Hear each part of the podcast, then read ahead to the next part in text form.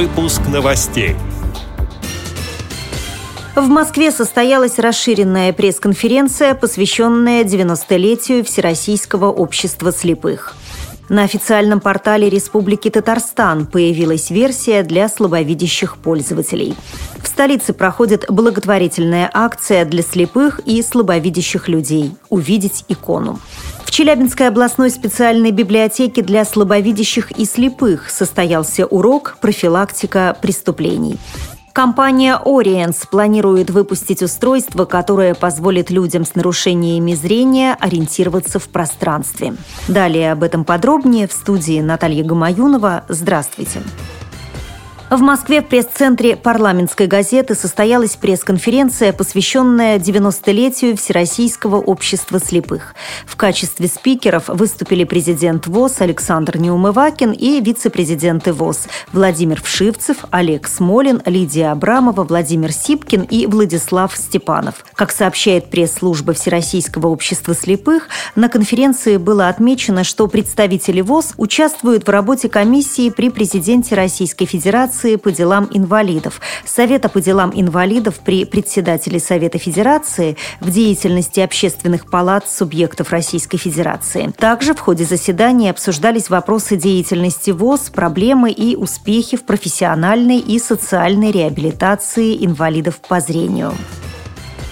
На официальном портале Республики Татарстан появилась версия для пользователей с проблемами зрения. Для перехода на нее слабовидящему человеку нужно лишь нажать на соответствующую кнопку в правом верхнем углу страницы. Инвалидам по зрению доступна панель с выбором размера основного шрифта и двухцветной контрастной палитры для просмотра содержимого ресурса. Как сообщается на официальном сайте Министерства информатизации и связи республики, в третьем квартале 2015 года года версию для слабовидящих пользователей планируется запустить и на портале муниципальных образований Татарстана.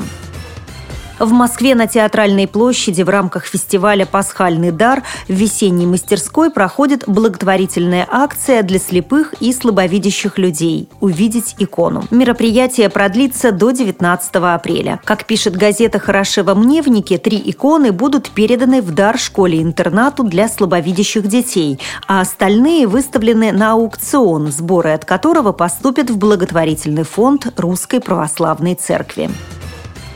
В Челябинской областной специальной библиотеке для слабовидящих и слепых прошел урок «Профилактика преступлений». В занятии приняли участие ученики начальной школы, рассказывает ведущий библиотекарь, специалист детского сенсорного мультимедийного центра библиотеки Инна Петковская. Всем известно, что детская преступность все равно растет, как бы мы ни боролись с этим.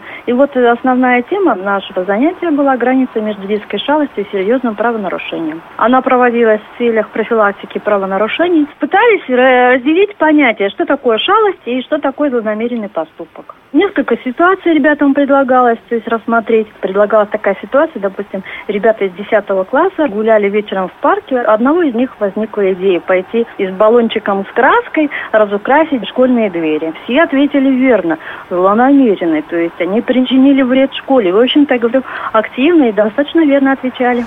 В конце встречи ребятам показали видеоролик, адаптированный для детей младших классов. Фильм представлял собой нарезку из мультфильмов, где отрицательный герой совершает какое-либо правонарушение.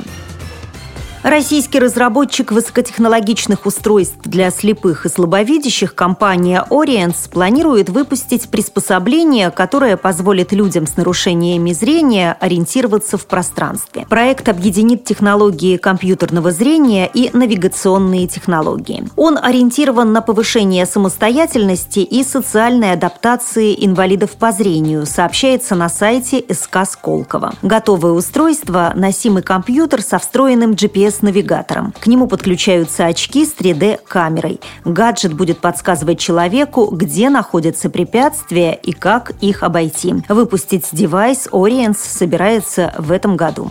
С этими и другими новостями вы можете познакомиться на сайте Радио ВОЗ. Мы будем рады рассказать о событиях в вашем регионе. Пишите нам по адресу новости собака ру. Всего доброго и до встречи!